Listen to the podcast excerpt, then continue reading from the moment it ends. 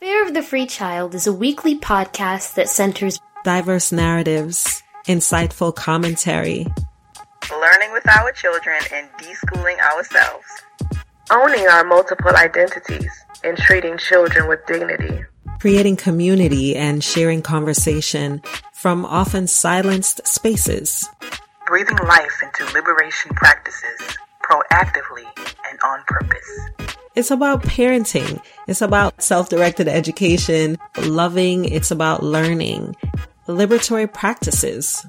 Defining love for ourselves and giving our love to as much of the world as it can possibly contain. I thought about starting this episode with another Miss Lou memory, like I did the last one. Miss Louise Bennett Coverley, actually the Right Honorable Dr. Louise Bennett Coverley, if we want to be long and formal, but Miss Lou, as so many of us in Jamaica and abroad know and love her as. This woman has been all up in my emotional spaces for the past few months. Miss Lou is one of the ancestors, one of the life guides one of the mentors in my mind, one of my radical selfie heroes who has really just been taking a lot of space, wonderful, necessary space in my life recently as I discovered this connection between patois and parenting. She's been so heavy in the space for me that when I go, Chris and I will actually be going to um, AERO in New York next week. And the whole first part of my keynote is about Miss Lou. Because if you don't know her, look her up. Cultural icon, folklorist, storyteller, woman who risks expression, woman who saw right past the foolishness in terms of our own people's disregard and disdain even, which is even worse, for patois, for this language and shared meaning that we created out of these dire situations where we were enslaved with people who had a different mother tongue and also our captors. And we were able to create ways to communicate with each other so that our captors didn't know what we were saying. And in some cases, we used that to free ourselves. In other cases, we used it to cope inside of that enslavement. Very powerful work very powerful words, very powerful meanings, very creative, liberating in many ways, yet we looked at it as something that was negative because it didn't match what our colonizers taught us. She took that on. She changed our connection to language and culture. And as I'm going to be saying at AERO, I really feel like parenting is another form of that. It's another form of patois because you're developing this shared meaning with these new people, whether they're your children or children um, with whom you've been entrusted as an educator or facilitator of any sort, or just a village member, auntie, a play auntie, a play cousin, all of that. We are developing a shared meaning. And in order to do that, we have to have a level of respect and appreciation for the differences that we have and the fact that we're going to view things differently. We have different lenses, but we get together with this goal of sharing meaning, of communicating with each other, of understanding each other, of developing an appreciation for the cultural norms that comprise each of us. We're not trying to blend all into one. We're trying to appreciate all of the differences and find ways to grow in language and respect and regard and even create community together. That is the essence of patois. And Miss Lou, I think has been wanting me to see that connection and the energies that comprise Miss Lou now in the ancestral realm. They, I think I have a responsibility here, a charge here to continue in a sense. I'm not doing exactly what Miss Lou has done, certainly, but she is definitely one of the catalysts, maybe one of the primary catalysts for this new connection of seeing how it isn't even just about education. It isn't even just about liberation, but inside of those things, inside of learning, inside of liberty, inside of connectedness to self, confident autonomy, in terms and inside of all of those things, really at the core, is a level of valuing the differences and learning to create shared meaning and having respectful, love centered communication, even when we're not clear on the what and why of the other person, even when we're not clear about what the communication is telling us, even when we're not in agreement with, even when we are clear and are not in agreement with what the communication is telling us, what our child is doing, what our partner is doing, all of these things. Yeah, the more we get clear on how we can see what's happening in that space with that other person, the more we can step outside of our own egos and our own lenses and have a level of value and appreciation for something outside of us, then that's a, such a huge part of how we can actually raise free people and how we can actually raise ourselves outside of this colonized idea of who and how we should be. The same way Miss Lou did when she lifted us up and raised us up after she raised herself up out of this space of this colonized idea of what language should sound like and this level of appreciation for our Africanness, the way we took up space, the way we talk, all of that. She took that on and said, no, this is not something that you hide. This is something that you celebrate. And here's why. I feel like that's a big part of what's happening, certainly in our family, as we reframe the things that looked like behavior problems or reframe the things that looked like, um, lack of focus or the things that, the things that looked right even that we needed to do more of. Like the ways that, uh, when Marley and Sage were in elementary school and got the, the talented and gifted labels and we were going further, further down in that space. Not to say that there's anything wrong with that space for everybody, but for our daughters, particularly with Marley because she verbalized it repeatedly. Um, and Sage's personality just made it so easy to see clearly that that space wasn't for her. When they were in that school setting, we just took on their ideas of what was right and true and good for our children. And we were disregarding who our daughters were in that moment and looking forward to, you know, who they could be if we get this thing right and if we just follow those other people's leads about, you know, how our children should be showing up academically and why that should be the focus. This is not a vilification of the people at the school, right? But this is definitely turning the lens the other way and saying, yeah, but who is this for? Because if this is for Marley, if this is for Sage, then how could we not factor them in? Who are they? What is their language? And then together through shared meaning and communication, we created and are still learning really the patois, which is the language that we've created together, the meaning that we are, the meanings, multiple meanings that we're defining together. This is how Miss Lou is centered in our household and certainly in my thought processes and my feelings lately. So big up Miss Lou. Thank you for the work that you did during your lifetime and for the influence that you have now years later, Miss Lou passed in 2006 and she's been doing her work since, I don't know, maybe the 60s or 70s. Son, been in it for a minute and she was tenacious and just wonderful. Just this woman who just, I always said like she brings the breeze with her. She used to bring the breeze with her wherever she went. And, um, I'm bringing some of that breeze, a little bit of that breeze over to y'all now. So look up Miss Lou. I have a wonderful announcement and an opportunity to connect because Chris and I are going to do our very best to roll through this before something else we have going on on that date, Friday, August 11th.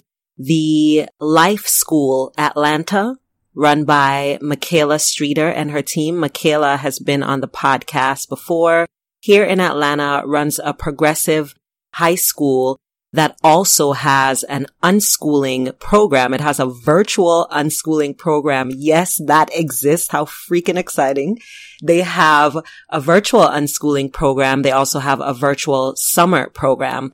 Their overall approach is very much directing your own education, directing your own studies, getting in touch with community, and if you want to, going beyond that to college, getting advanced degrees, just life skills that you can apply no matter where or how you decide to journey and to give you some tools and resources to understand how to get deeply into what you're already into.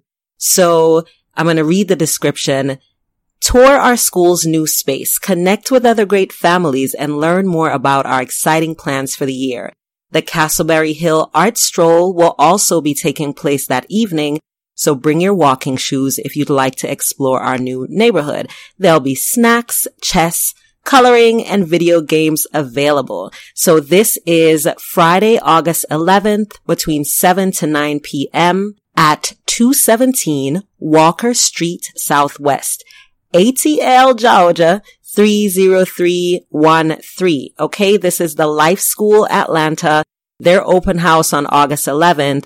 And you can go to the Life School on Facebook to RSVP to register. It's free and it's August 11th and I might see you there. Michaela, thanks for letting me know. And hopefully I'll see you that Friday. Let me take a moment to thank my three newest patrons rounding out July. Well, we still got a few more days. I'm recording this on the 28th of July. And I have to thank Marie, Kelly, and Zara. Now I know two women named Zara, and I love that name so much. Marie, Kelly, and Zara, my newest patrons over at patreon.com forward slash Akilah. Thank you so much, Marie, Kelly, Zara. Listen, I gotta say, the patrons of this podcast give so much love. I just love y'all. Folks posting online, and I don't like to get specific and say people's names or connect them to specific things unless I get their permission. But I will say that I just love folks posting online doing things like getting rid of their gym memberships to become a supporter of this work, this community, this podcast. Folks are increasingly telling me about the shifts that are happening for them with each episode. They share it on Facebook and someone tags me in it or Instagram and someone tags me in it. All the good feels. Listen, I really appreciate this so much. It's like, you know, you set out to do this work. Something moves you. Something motivates you. Something gives you a sense of accountability to expand a body of work to create community and you do it like I've done many times before. And this one just feels like it, it just took on a life of its own. It was the right time. It is the right time. And I'm meeting incredible people, everyday people who are doing this work, people who have notoriety, who've been doing this work to help me expand my reach and all of that. People who I feel like when we get together, we just like hold hands in a cipher to share our connectedness to the work and to share our efforts and our resources and our energies. That happens a lot during our board meetings with the Alliance for Self-Directed Education. I just love these spaces because specifically with the Alliance, we come from very different backgrounds. We don't always agree on things, but there's this, this deep level of appreciation for boom, bring it right back. What it is, is a patois creation. Miss Lou all up in the mix again. it's a patois creation that's happening among us because we each came to it from different walks, but we have this shared goal and we have these levels of commitment to the work. And so we get together, hold hands, share energies, bring this cipher to the mix and then what comes out as a result of each one, then we go out and till that soil. We do that work and then we get together again and energize. And, you know, this is good. And so I feel like on Patreon, we're also doing that. We're not meeting up a couple times a month, but well, in a sense, we are because you listen to the podcast four times a month, sometimes five, depending on the month. And then I'm also updating Patreon itself with some information. So, and then some of us communicate on social media. So I really appreciate what's happening with the work and I know that it's the right time. And it also feels like a reward for my work. Of course, there's the financial component of Patreon. Even more than that is your feedback because I use that to sort of balance the feeling of overwhelm that comes up as I manage this podcast. It can be a lot to produce this every week. I don't just turn on my computer, and my mic and just like start chatting.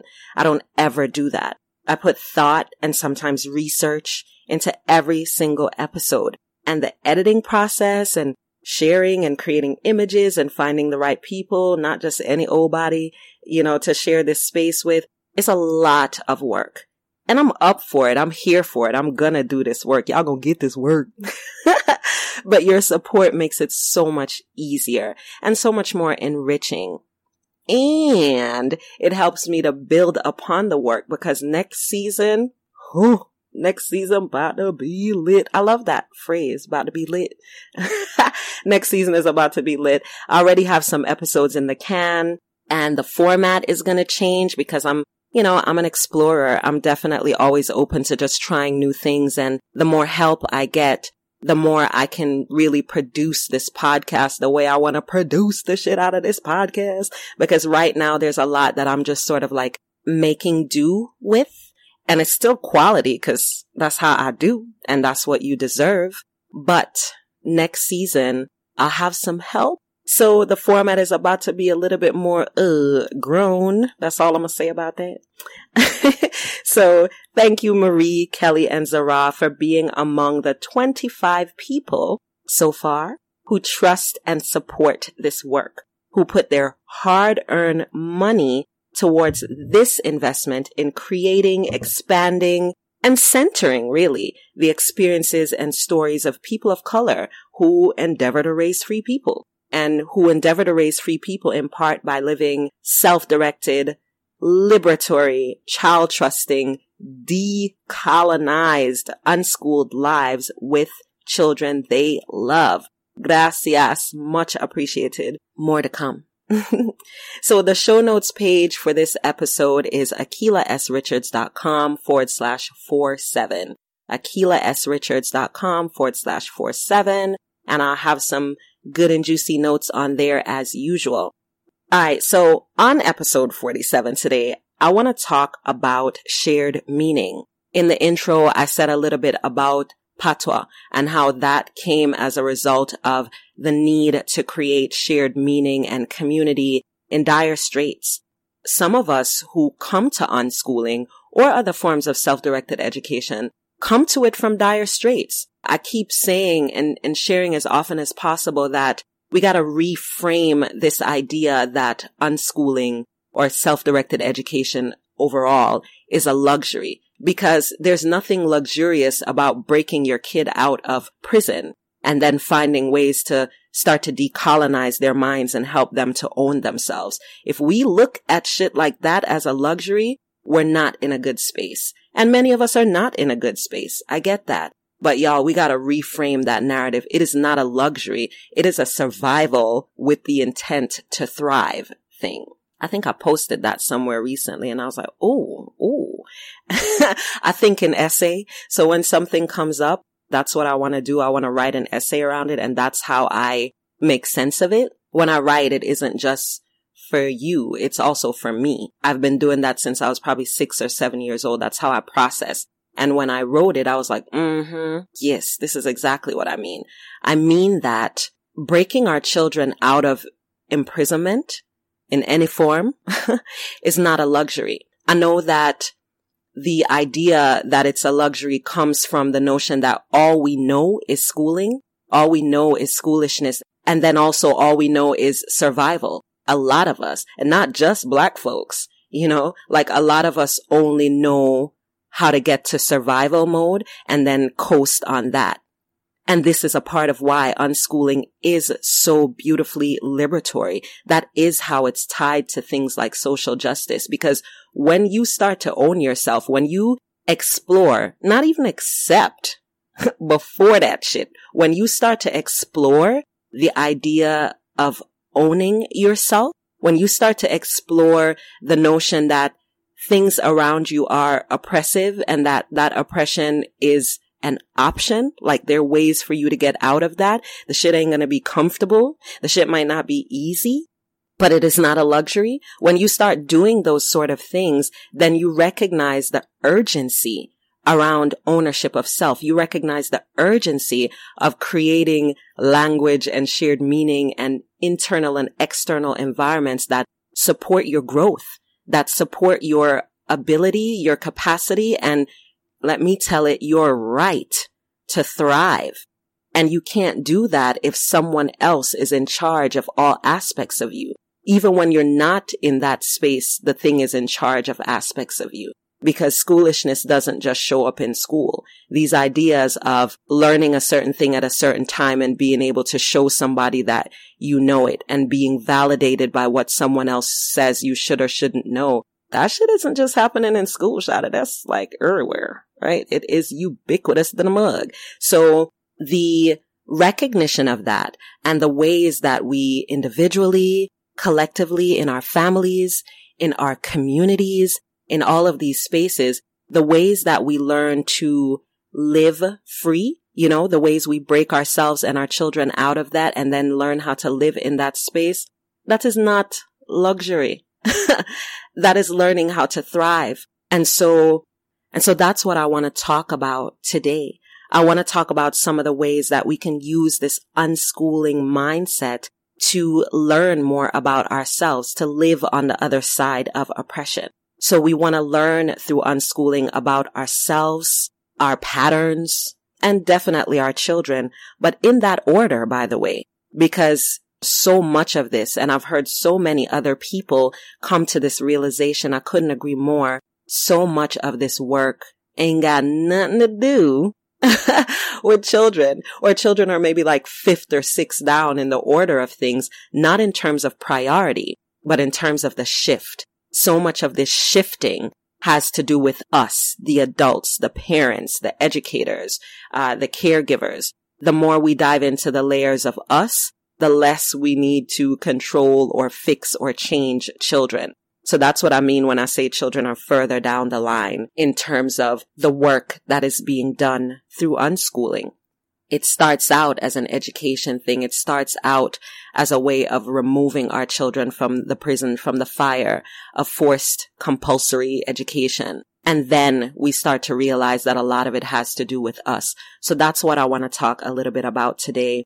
I want to frame this sort of out loud thought process around discipline, bodily autonomy, and outside opinions. I wrote that down. I wanted to make sure I got that right. I want to talk about discipline, bodily autonomy, and outside opinions. Those three things are really effective. yeah, that's the word. Those three things are really effective means of keeping us oppressed and enslaved and trapped inside systems where there's no way for us to thrive. Discipline, bodily autonomy, and outside opinions. And let me tell you what I mean by each of those. First up, discipline. No one needs me to define discipline for them, right? You know what your idea of discipline is, especially when it comes to a child and even more specifically when it comes to your child, right? And when I say your child, I mean not just parents, but I also mean educators because educators view the learners in their environments as theirs in that space.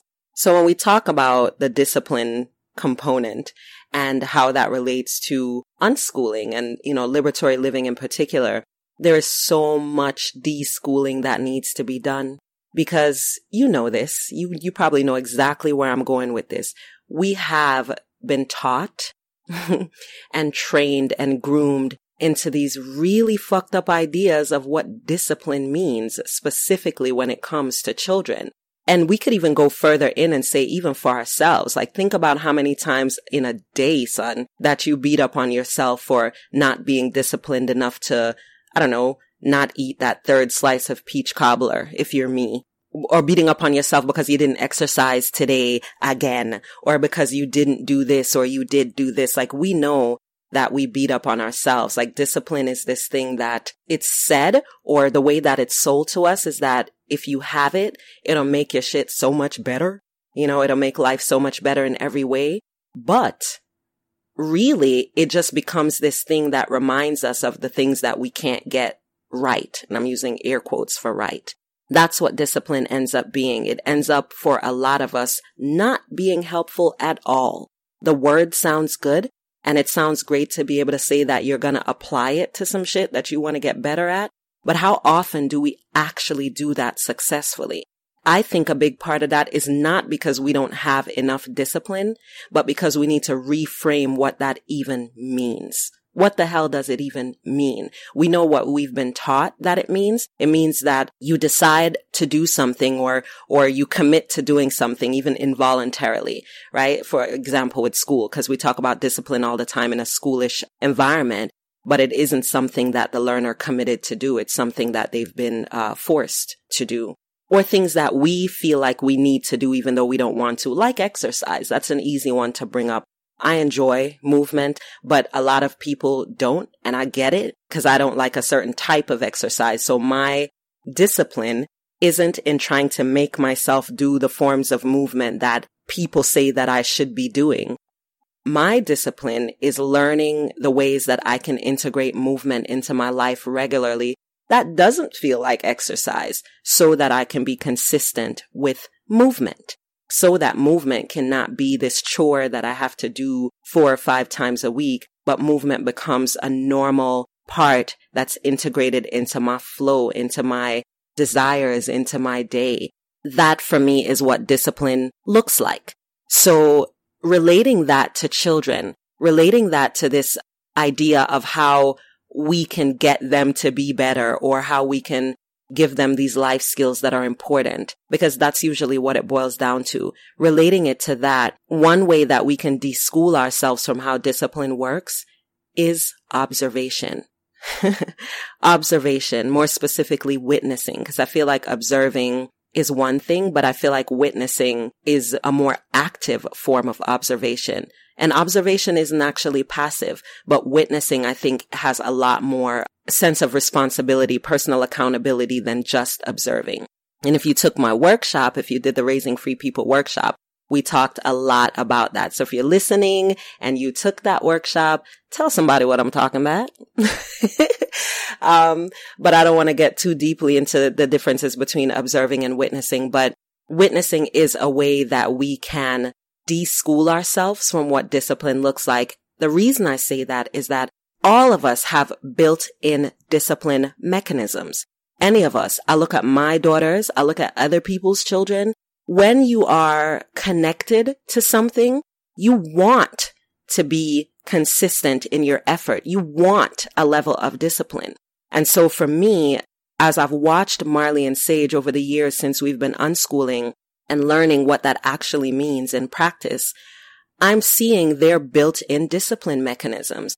I'm seeing you heard Marley on the previous episode talking about how she wants to get further involved in dance everything from the way that she's eating to how much movement she's getting in every day, making sure that she does a certain amount of push-ups because her upper body strength is an important part of her ability to move a certain way and do certain dances. These are things that she came up with completely on her own, not the ideas. She researched what other people have done you know, stealing like an artist. Yo, Austin Kleon needs to be on this show because he's another person that's coming up in my life a lot. Have y'all read Steal Like an Artist? If you know Austin Kleon, tell him I see it. He need to be on this show.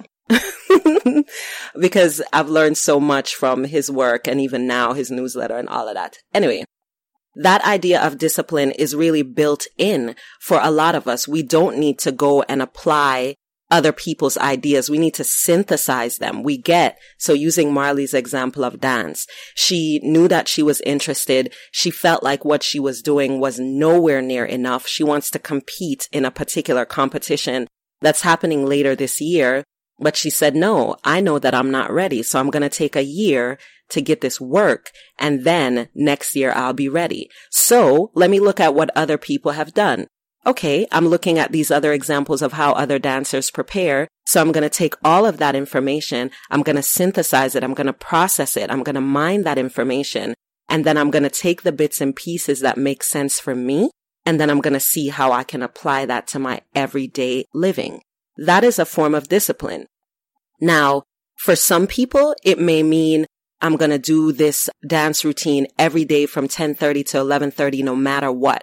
And then there are days where you can't do it, so you beat yourself up. What if you reframe that to say, every day I'm going to get this hour in? Sometimes it might be from 1030 to 1130. Other times it might be from three to four.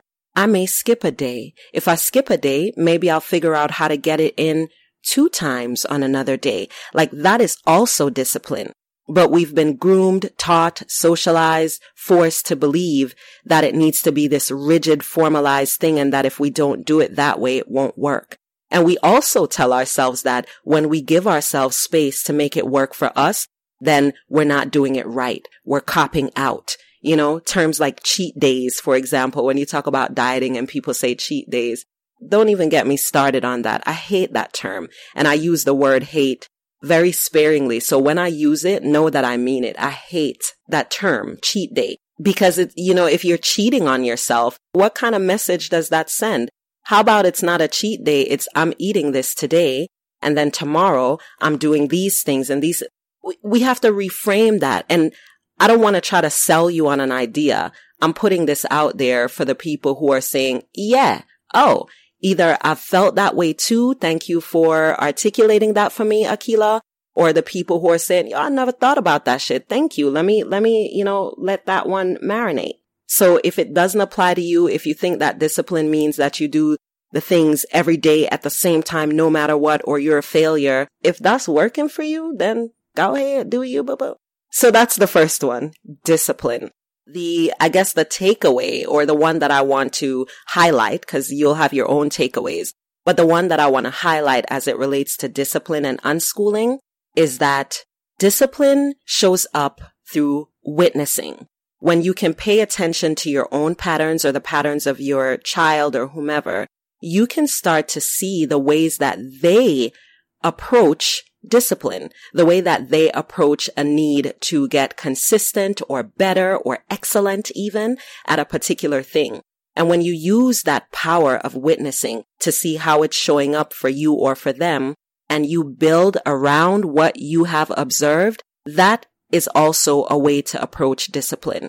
A way that doesn't force you to beat up on yourself when you don't do this exact thing this exact way, a way to allow you to build up the muscles to get to the point where you are consistent because it is something that is connected and aligned with how you flow and what you need.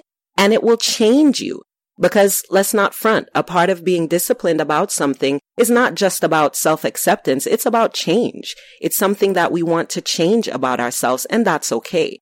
But the way we go about doing it is important. We do not have to beat up on ourselves and try to fit ourselves into another groove, another pattern when we can use the power of observation to define our existing pattern and then build upon that. You get me? All right. So this is how real in the field things are on Fare of the Free Child podcast. I gotta go. I have two other ones to talk about, right? Bodily autonomy and outside opinions. But I'm going to have to do that on another show because something just came up and I gotta go. See, this is why I need the help because I need to be able to have recording sessions that are making sense for my flow, as I just talked about. But, um, it's all good. It'll be okay because you'll know where to come to. I'll hit you up because you'll see it all over social media when I have the other episode up. So I might do an in between episode or I might bring this all into the other episode where I talk about the other two. But, um, this is real life and I gotta go. family calls. But I appreciate you for listening. I want you to feel through what I've shared so far. And we have one more episode to go, maybe two if I do a bonus one. I plan to do one more episode when Chris and I get back from New York, get back from AERO, because I want to sort of debrief about that experience and give whatever goodies came up so you can have your version of an AERO experience. If you're not coming through, if you can, it's at Long Island University post campus. So look out for that episode plus another bonus one in between potentially. and then I'm going to go on hiatus and I'm going to do that for at least a month. And during that time, though, I'm going to be engaging my peoples, all 26 of us, 25 of you plus me on Patreon. So I am going to be doing weekly updates there. Sometimes there'll be video. Sometimes it'll be in writing. sometimes it'll be audio, but I'm going to still engage my patrons every week because you took an extra step. So head on over to Patreon. You can start for as little as $3 a month or you can do like a one time thing, whatever, whatever you can. Just come through and be a part of that space. that's what I'll be doing to stay in touch and keep the community flowing while I'm on hiatus. And I'm also going to be working on some things, some really exciting, scary things that I'm not going to say too much about right now. But as they continue to develop, one of them is an event. I'm so excited. But, um, yeah, so I got to really put some concentrated energy and effort into those spaces. So that's why I'm taking a break in between seasons to do those things. So in the meantime, we got another, at least one more episode to go. I appreciate you as always. Spread the love. Share this episode if you liked it. Share any episode that you like. I still need your reviews on iTunes. If you look up Fare of the Free Child on iTunes, your reviews help to boost the podcast so that more people see it. So even if it's just saying, yo, I love this shit, put that on there. Try to do some to help spread the word. Share it on Facebook, Twitter, leave a note on SoundCloud. If you're listening on Google Play Music, shout me out on there. Just, you know, spread the word. Love y'all. Thanks for listening to Fare of the Free Child podcast. Like the show? Then show your love or give your feedback at AkilahSRichards.com. I love to sing, mm-mm, yeah. I love to dance, watch me tap my toes. I love to smile, smile, smile. I love to laugh. Cause ain't nobody gonna stop me, not me. I'm gonna let my soul fly free, fly free. Can't nobody stop me now. I'm gonna get up, I'm gonna get out. Cause I am so brave I am so brave, brave, brave. I am so brave. I am so brave, brave, brave, brave. I love my music, mm-mm, yeah. I love my guitar, travel here and yonder. I love to fly, fly, fly, fly, fly, fly away. Get up on that greyhound, mm-mm, yeah. Might go through your town, might go through your town. Get up in that valley way down low. That's where I wanna go, wanna go. Cause ain't nobody gonna stop me, not me. Let my soul fly free, fly free. Can't nobody stop me now. I'm gonna get up, I'm gonna get out, cause I am so brave. I am so brave, brave, brave. I am so brave. I am so brave, brave,